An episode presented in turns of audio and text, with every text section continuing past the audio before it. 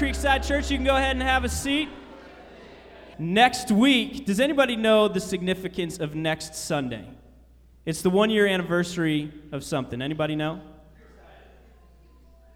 Of us being in this building. Most of us. Of Creekside Church in this building next week is the one year anniversary. Yeah, that, get, that gets something, doesn't it? That gets something not just because we're in this beautiful building, but because it speaks to God's faithfulness. And um, so next week we are going to do something special to celebrate that. So you're going to want to be here. It's going to be awesome.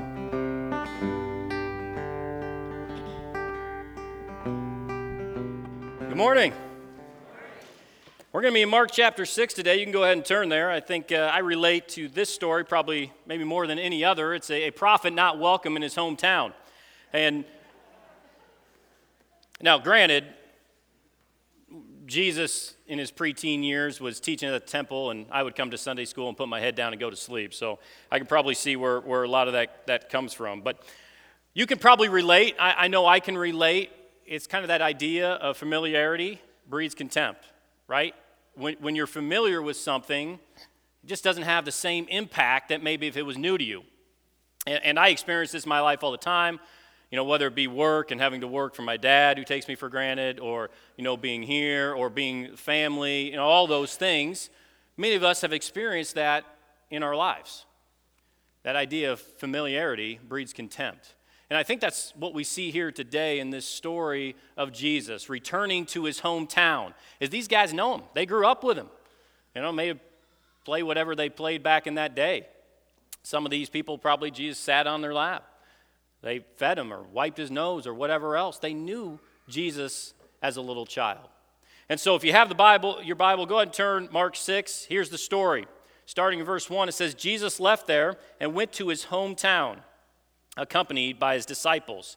When the Sabbath came, he began to teach in the synagogue, and many who heard him were amazed. Where did this man get these things? They asked. What's this wisdom that has been given him? And then even and that he even does miracles.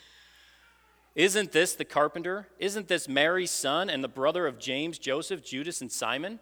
Aren't his sisters here with us? And they all took offense at him. Jesus said to them, Only in his hometown, among his relatives, and in his honor, in his own house, is a prophet without honor. He could not do any miracles there except lay hands on a few sick people and heal them. And he was amazed at their lack of faith. Then Jesus went around teaching from village to village, calling the twelve to him. He sent them out to two by two and gave them authority over evil spirits. These were his instructions Take nothing for the journey except a staff no bread, no bag, no money in your belts. Wear sandals and, and not an extra tunic. Wherever you enter a house, stay there until you leave that town. And if any place will not welcome you or listen to you, shake the dust off your feet when you leave as a testimony against them. They were out, they went out and preached that people should repent. They drove out many demons and anointed many sick people with oil and healed them. Back to verse 1 here, it says, Jesus left there and went to his hometown. Here's where this is taking place. This is taking place in the town of Nazareth. That's where Jesus was raised in this little place. And, and if you would study it and see what historians say about this little town of Nazareth, most all would agree that it's kind of almost like a little hick town. Is anybody from small town Iowa in here? That, yeah, explains a lot. Okay, so we, we see that, you know, in kind of the, you know, the small town, you know, the backwoods type deal. Nazareth really is that type of town. Okay, many believe that Nazareth was probably no larger than 2,000, and most even at that probably believe it was no larger than 500. So it was really a small community, and that's why many people knew Jesus, right? They grew up with this guy. And growing up with him, like, you know, not this guy, right? He couldn't teach like this. He couldn't do this type of thing. I, remember I had a relative one time. I, I, love bashing on my family. Uh, I had a relative one time, and I told him, you know, I, am thinking about I'm going to get into youth ministry. And he's like, what? You know, why would you do that? Said, well, what do you mean? I said, well, my brother's doing it. He goes, yeah, but Chad is special. So I understood what it's growing, you know, up growing like, where everybody kind of knows you all right? Everybody kind of, you know, they've grown up with you, they've seen you, and then probably shocked by some things, and maybe you've done in your past or whatever else. But really, that familiarity breeds contempt. And so we're here in Nazareth, this small little podunk town, and it's probably even why, if you go to John chapter 1, you're going to see in John chapter 1 that uh, Nathaniel, as Philip goes and gets Nathaniel, Nathaniel encounters Jesus, and he's kind of uh, blown away by a little bit. Because here's Jesus who's from Nazareth. And Nathaniel's response can anything good come from Nazareth? Right? That little podunk hick town. And also, you would discover if you studied uh, a little more on this, is that Nazareth is not mentioned. It's not mentioned in the Old Testament, it's not mentioned in the Apocrypha. There's no mention of the town of Nazareth. So, probably a little bit why he's confused as well. Nazareth really doesn't come on the scene until the New Testament. So that's where we are in Nazareth. And Jesus has been here before. You go back to Luke chapter 4, and he's teaching in Nazareth, and they are so furious by what's taking place, by his teaching, that they literally run him out of town to the cliff. And they are ready to push Jesus off the cliff because of his teaching, because of what he's telling them. They are so mad, so offended at him that they're trying to do this. You also look back in Mark chapter 3, verse 21. Mark 3 21 says this that his brothers came to get him because they thought he was out of his mind. Right? His family, his friends, his hometown. Nobody thinks, no, surely not, not Jesus, because they know him. I know what it's like probably for these brothers, right? You've got your mother who's telling you your older brother walks on water your whole life. It's probably a difficult thing to hear time and time again. They just can't grasp it, they can't hang on to this, right?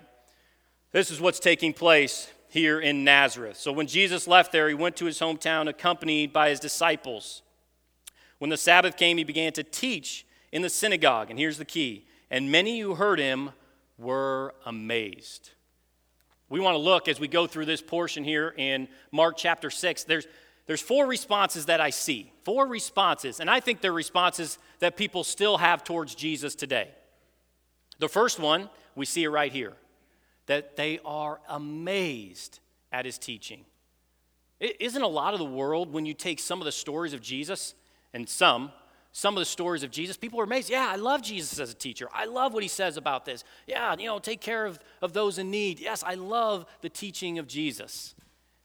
But as you dig deeper, get more into the word, and begin to discover more words of Jesus, you're, you're like the disciples, like that large following he had that you know, Jesus starts talking and many left him. See, as you, you just can't take the things you like of Jesus, can you? Because if we just took the things alike of Jesus, it, you know, it'd be easy. Oh, yeah, do this, do that. I'm okay with that. And they're amazed at his teaching. And I think that's the first thing. We're going to see a couple more things. We're going to see one, that they are amazed. Two, we're going to see another reaction, and that one of being offended. We're going to see another reaction of unbelief. And then my favorite portion is you get into verse 7, you see the reaction of what a disciple looks like. And we've been talking a lot here on Sunday morning and also Wednesday night. You know, what, what is a disciple? What does a disciple do? Right? A disciple of Jesus. So that's what we're going to see. So the first one we see is they are amazed. End of verse 2 there. And many who heard him were amazed. Listen to their words. Where did this man get these things? They asked. What's this wisdom that has been given him? That he, or we'll stop there. Where does this man get these things and where does this wisdom come from? They're amazed, right? They're not questioning his teaching. They listened to Jesus and many were amazed at his teaching. Wow, this guy can this guy can preach. He's a good teacher. I'm listening to his words. His words are impacting me. We see that they are amazed at his teaching. we see two things within this first point of being amazed. One, his teaching should astonish us, shouldn't it? As you read through the scriptures and you see the teachings of Jesus, and they should astonish us. They, they should amaze us as we read who Jesus was, and what he has done, and what he wants from our lives. It's astonishing teaching. Understand this Jesus is the greatest teacher who ever lived. You see crowds, thousands of people, thousands of people just following him wherever he'd go. He was that type of teacher. His teaching astonished and amazed people. We also see that his miracles should captivate us. And they do these guys right here. Listen to this. Where does this man get these things? What's this wisdom that has been given him? And he says this, and even and he even does miracles. They're not questioning his teaching. They know Jesus. They're not questioning his teaching, and they're not even questioning his miracles. If you read where we've been so far in Mark, here's what he's done so far. Mark chapter 1, he, he starts, he hear, heals Peter's mother in law. He heals many more in Capernaum. There's a leprous man he's healed. There's a paralyzed man he's healed. He calmed the storm, right? Calmed the storm and the waves. The demon possessed man on the other side, multiple demons, legion. He heals him. He raises Jairus' daughter from the dead. The woman who has this internal bleeding, been bleeding her whole life, comes to Jesus and she's healed. Right? We're only in chapter 6. Has Jesus done quite a bit right now? He has. They are amazed at his teaching. They have heard and seen some miracles. They're astonished. They're amazed at these things. But even though they believe in his teaching, and even though they believe that he's a miracle worker, this still does not lead them to faith. That's the problem, isn't it? You can see Jesus' teaching, you can read about his miracles, or in this case, you can see his miracles firsthand, but it still does not lead them to faith. And, and we can talk about miracles. I, I'm not going to get into all of that, but, but here's the issue the message doesn't have to accompany miracles, right? His message, yes, did, did miracles accompany it? They absolutely did. But the message can exist without him. And, and here he comes. They, they love his teaching, they love his miracles, but they reject the most important part of it. That's the message. And we want to be careful that we don't reject the very message that he's trying to portray us. The message. Familiarity breeds contempt. Listen to this. Here's their response. Yes, they love his teaching, they love his miracles, but here's, here's what they say Isn't this the carpenter? Right? Jesus, a mere carpenter, right? Isn't this Mary's son and the brother of James, Joseph, Judas, and Simon? Here they are. Isn't this the carpenter? Isn't this Mary's son? And that's almost like a little jab because back in those days, very patriarchal society, you would say, hey, son of Joseph, right? You read through the scripture. They're always son of this, son of this, son of that.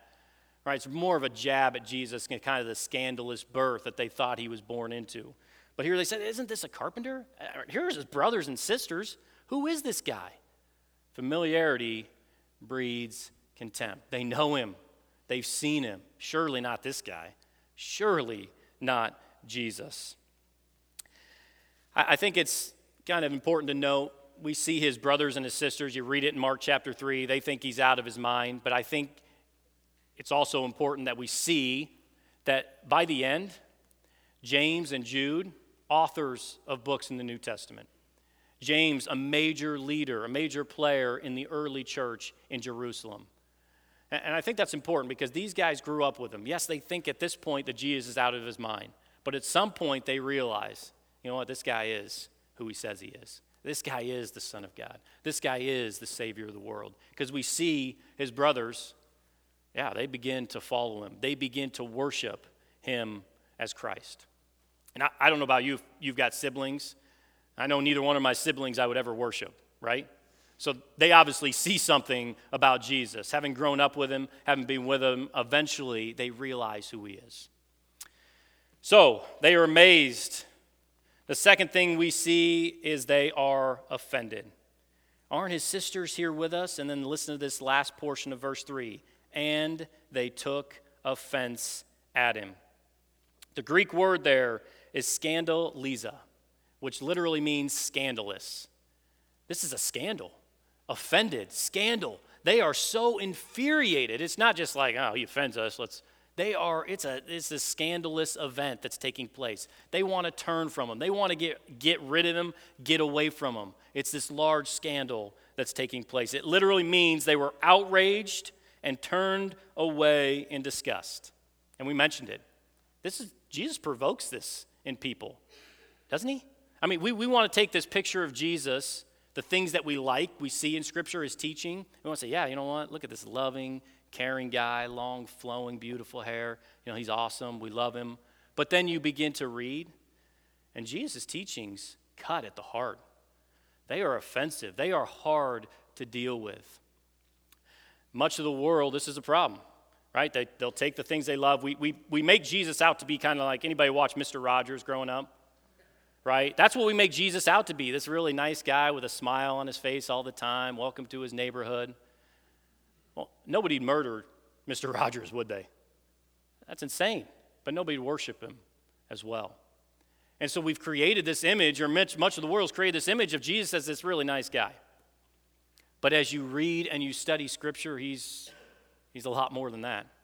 Jesus' words, his teaching, who he is, is offensive because it cuts at our heart. It causes us to want to change who we are. When we really study Scripture, when we really begin to know and understand who Jesus is and his words, they cut at our heart. They make us realize that we should live differently. We should do things different than what we did before because of Jesus. It's scandalous, it's offensive. These guys are offended. And I think they're offended because what Jesus does is he obviously is teaching cuts at our heart, but it also, Jesus wants to rule. And that's the key here. We live in a culture today, and many cultures have been like this, very individualistic, right? We want to achieve this. We want to, you know, we want our record to show this. We want to do all these great things. Well, what Jesus wants is he wants to be ruler of our life. All our achievement to be in him. There's some cultures which are very family oriented, right? Family oriented, family first, family everything. What's Jesus say? If you don't hate your mother and brother, you can't love me. You can't be my disciple. No, not talking literally, but he's, he's speaking of in comparison to, right? That you would love me so much more than that. And this is key because Jesus offends. He violates the ruling authority in our life, whether it be family, whether it be self, whether it be work, whatever it is, when Jesus speaks and you read the words of Jesus, it contradicts who rules our life. And this is why Jesus offends. I think he also offends because the gospel is, is really easy, isn't it? Isn't, it? isn't it crazy to think the gospel is simply believing in a man that died 2,000 years ago? How simple is that? That now, if I would believe in this man who died 2,000 years ago for me, for my sin, for my wrongdoing, then just like that, I can go from lost to found, dead, alive, hell, heaven, like that. And that offends people, especially in a culture in which we live that thinks we need to achieve everything, right? We need to work, we need to do this, we need to accomplish this. The gospel is offensive because it's easy. It's simple. It's offensive because people can't understand how somebody who could have murdered, somebody who was a criminal, can, like that, be rescued, be saved, have an eternity secure in heaven. The gospel offensive. The problem is, if you try to do what much of the world does and our society does, take the things you love of Jesus and get rid of the offensiveness of Jesus, what do you have? Well, you, you don't have a personal Jesus you don't have a personal relationship. I, I don't know if you've been in relationship before, if you're married, have friends, have parents, kids. Do everything, does everything go smoothly in those relationships? Right? In the course of the last 15 minutes, I've taken a shot at my mom and my dad here. My wife's not in here today. Not everything goes well. Not everything goes smooth. I've been married for, for I got to do the math on that. I'm glad she's not here. 13 years. I've been married for 13 years, almost. 12 years. I've been almost married for 12 years. 2002, not one. Okay. Uh, I'm glad she's not in here. There's conflict, isn't there? There's contradiction. In real relationships, there's conflict, there's contradiction to what's going on. That, that is real. That happens in real relationships. Those people that am I, I am closest to in my life, I've had conflict with. Do, do people agree with that? Have you had conflict with people that you're close to? It happens. Real relationship, there is conflict and contradiction. And what people want to do is they want to take Jesus and they want to have a Jesus that doesn't offend them, that there is no conflict with, that there is no contradiction with. That's not the real Jesus, is it? See, the real Jesus, there is conflict, there is contradiction because I know the things I'm doing and the way in which I live my life is contradictory to what Jesus says and how Jesus says I should live my life and the things that I should be doing. Real relationship, there is conflict and there is contradiction. People are offended because the gospel is so ordinary. It's so easy. All I have to do is believe. This man who died 2,000 years ago, the Son of God, to the cross, finished work on the cross on my behalf. Easy. And that gospel, the ordinariness of the gospel itself offends people. Because you're not saved by your performance, you're not saved by your record, but you're saved by the record and the performance of Jesus. It's offensive because it's just way too easy. There's a story in 2 Kings chapter 5. It's a story of Naaman. And Naaman is a great warrior. He's a great leader. He's the great general of Syria. All right? And he's kind of the king's right hand man. Okay, King, King, 2 Kings chapter 5. Here's this story. Great story. I encourage you to read it. The story, Naaman, he's got it all together, right? He's got money, he's got fame, he's got power, he's got position within the government, but he's got a problem. He's got leprosy. And he wants to be healed. And he hears that if he goes to Israel, he could be healed. He could be healed if he goes to Israel. So he goes to the king. He says, King, I want to be healed. Send me, send me to Israel. And so the king does exactly that. Sends him with money, people, army, whole bit. And Naaman heads to Israel.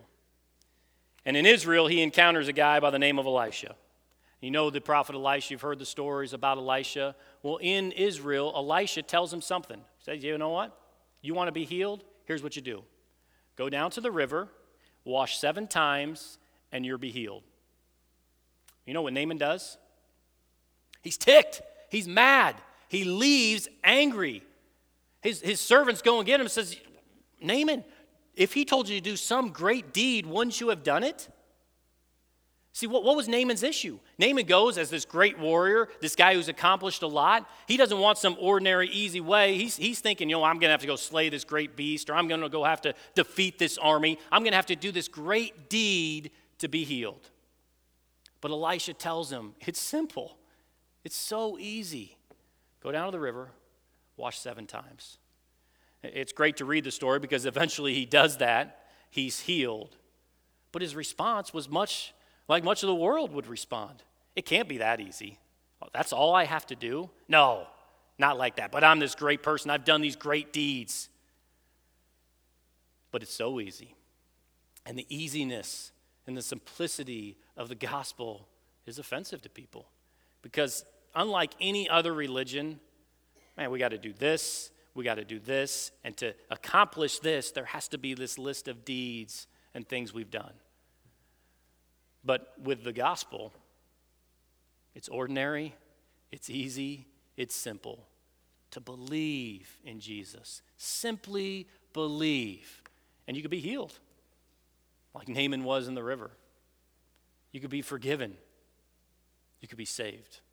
Easy, simple, scandalous. The next thing we see is unbelief. Verses 4 through 6, here's what it said Jesus said to them, only in his hometown. Now, I, I have this, this on my mirror at home. Only in his hometown, among his relatives and his own house, is a prophet without honor. He could not do any miracles there except lay his hands on a few sick people and heal them. And he was amazed at their lack of faith. I don't think Jesus ever returned to Nazareth from this point. And it could be what's leading up in verse 7 is that as he goes here, he kicks the dirt off his sandals as he tells his disciples to do in verse 7, where the gospel has been rejected, move on. And so maybe he's setting an example right there. But the question as we look at this, how could the power of God be limited by humans? Because it says right there, he could not do any miracles except lay his hands on a few sick people and heal them. And so I don't want to, us to read that and kind of glance over, so why, his power is limited. Here's God, and his power is limited. I think it's, it's better understood as this the answer to it is he could not because he would not. He could not because he would not. If you read in Matthew 13, 58, it's the parallel passage to this. I think it gives us a better explanation. It says, And he didn't do many miracles there because of their unbelief. He could not because he would not. Could he have? He absolutely could have, but he did not. I think our, our challenge, like these guys, their unbelief, is that familiarity breeds contempt. I think the challenge for us some of us who have followed Jesus for, for many years is that that familiarity breeds contempt. We become, it just becomes second nature. Have you been like that? I, I have in my life before, where it just becomes second nature. That Jesus, what he taught, what he said, ultimately what he did for me on the cross, it becomes second nature to me. It doesn't impact me and influence me and amaze me like it did before. And I think the challenge for us, even reading through this small section, is to be reminded of his teaching, to be amazed as they were by his teaching, and be amazed by his miracles and what he had done, and respond accordingly. Reaction of amazement. We've seen it. The reaction of being offended. The reaction right here of their unbelief, their familiarity with him, breeding contempt. The last thing I want to leave you with, and I'm going to roll through this really quick, is the reaction he gives the disciples and the response we see of a disciple. We've seen people who respond amazement, yet don't follow. We've seen people respond that they see the gospel, they encounter the gospel, and they are offended. We've seen people who know Jesus, raised, raised up, and, and they spent their life with Jesus, and they don't believe. But I love what he, what he tells his disciples, and I love the response of his disciples in verses 7 through 13. Now, I think it's important to know it almost seems like this little portion doesn't fit right here, but I think it does. Because in the first part of chapter 6, we see Jesus being rejected, right? By his hometown, being rejected by his own people. At the end of chapter 6, where Nick is going to take us next week, we see John the Baptist being rejected. And right here in this section, we see the disciples being rejected. And I think for us, not only do we see the disciples being rejected, we see a picture of what a disciple, someone who responds properly to Jesus, should look like. And as we walk away, I think we've got some great points for us to, talk, to take away here. A few things to notice. One, even with the popularity of Jesus, even with Jesus being so popular, thousands of people following him, he didn't let them come to him, he went out to them. And he trained his disciples to do the same. For us, do we want people to come in, right? Do we want to fill the seats so they can hear the message of Jesus? Absolutely. But we are commissioned by Jesus himself. We've been given authority by Jesus himself to go out.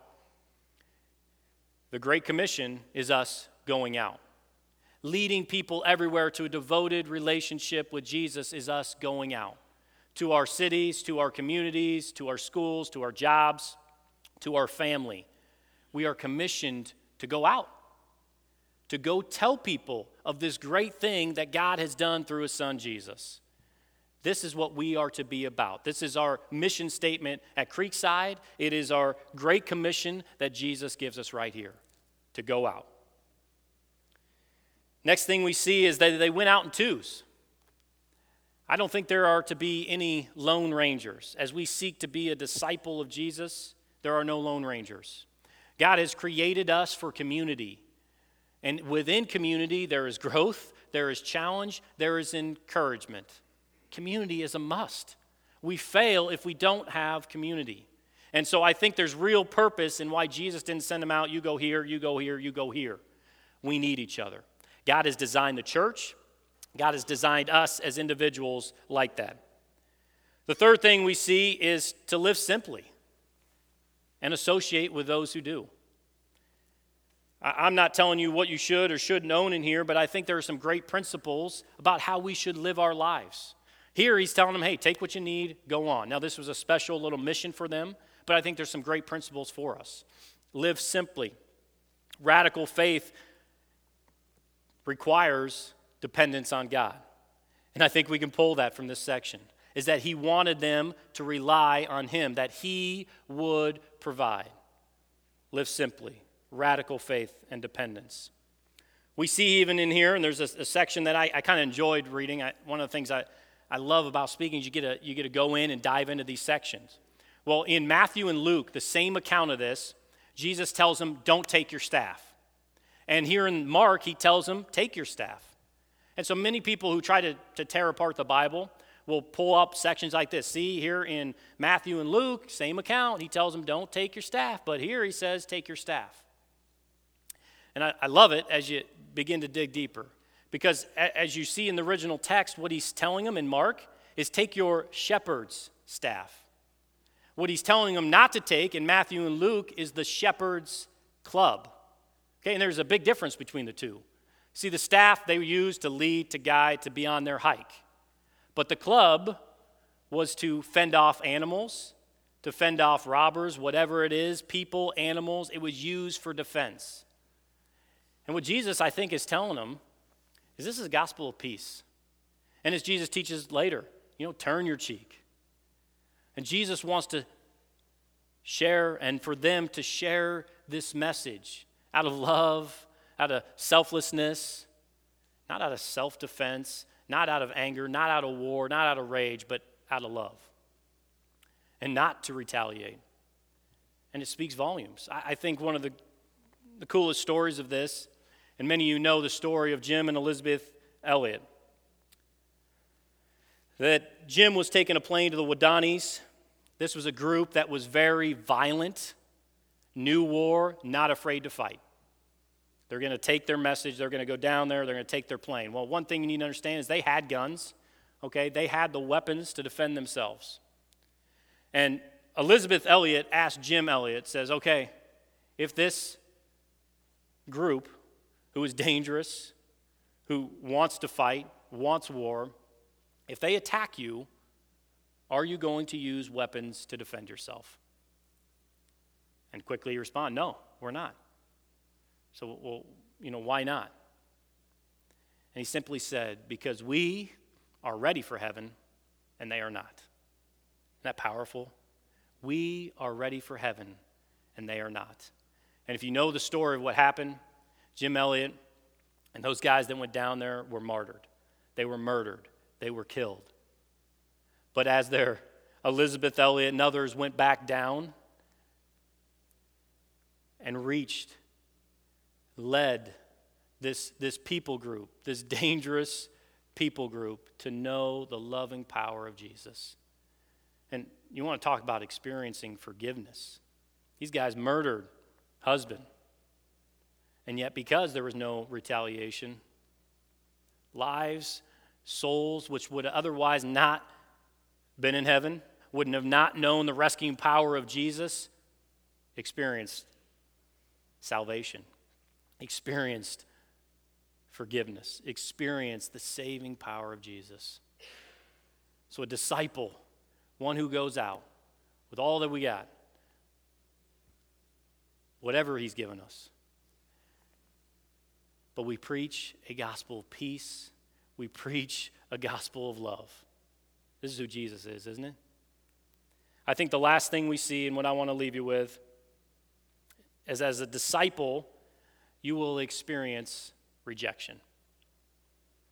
Jesus is rejected in the first part of chapter 6. John the Baptist, ultimately, end of chapter 6, rejected.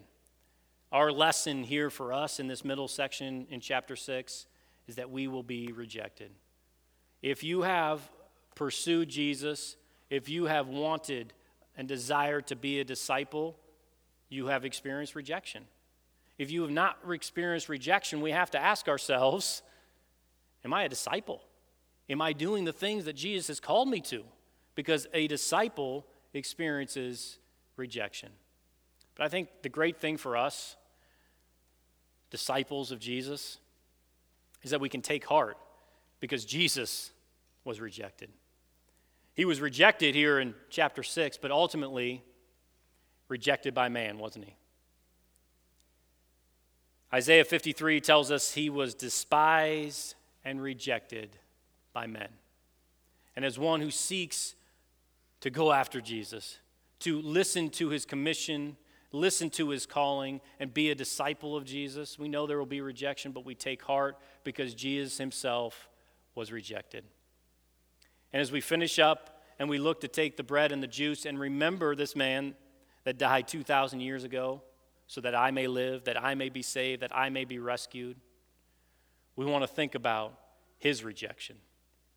I'm going to read you Isaiah chapter 53, a few verses here.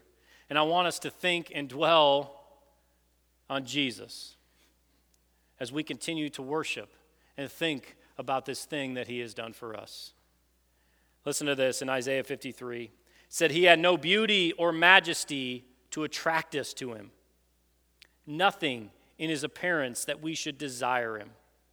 He was despised and rejected by men, man of sorrows and familiar with suffering. Like one from whom men hid their faces, he was despised, and we esteemed him not. Surely he took up our infirmities and carried our sorrows, yet we considered him stricken by God, smitten by him, and afflicted. But he was pierced for our transgressions, and he was crushed for our iniquities.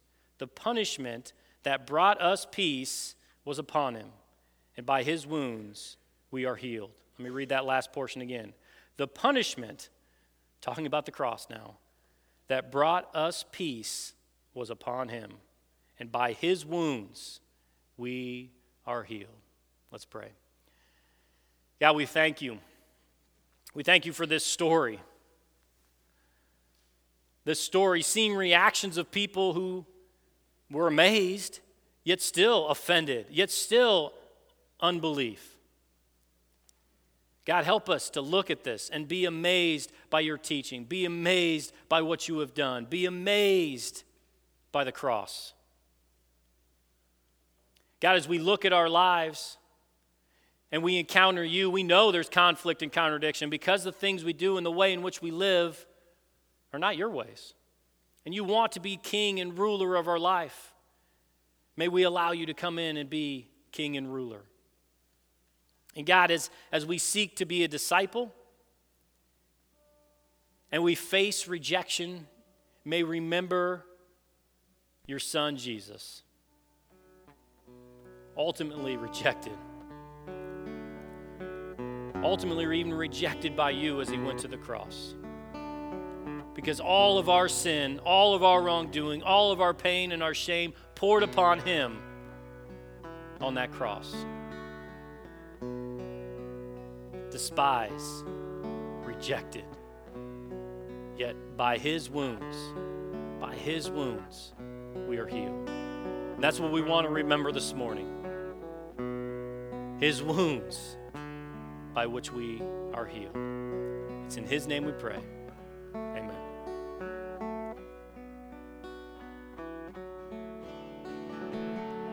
If you're here this morning and may, maybe the gospel is new to you, I would encourage you not, not to be like Naaman, who the answer was so simple, so simple and yet he, he walked away.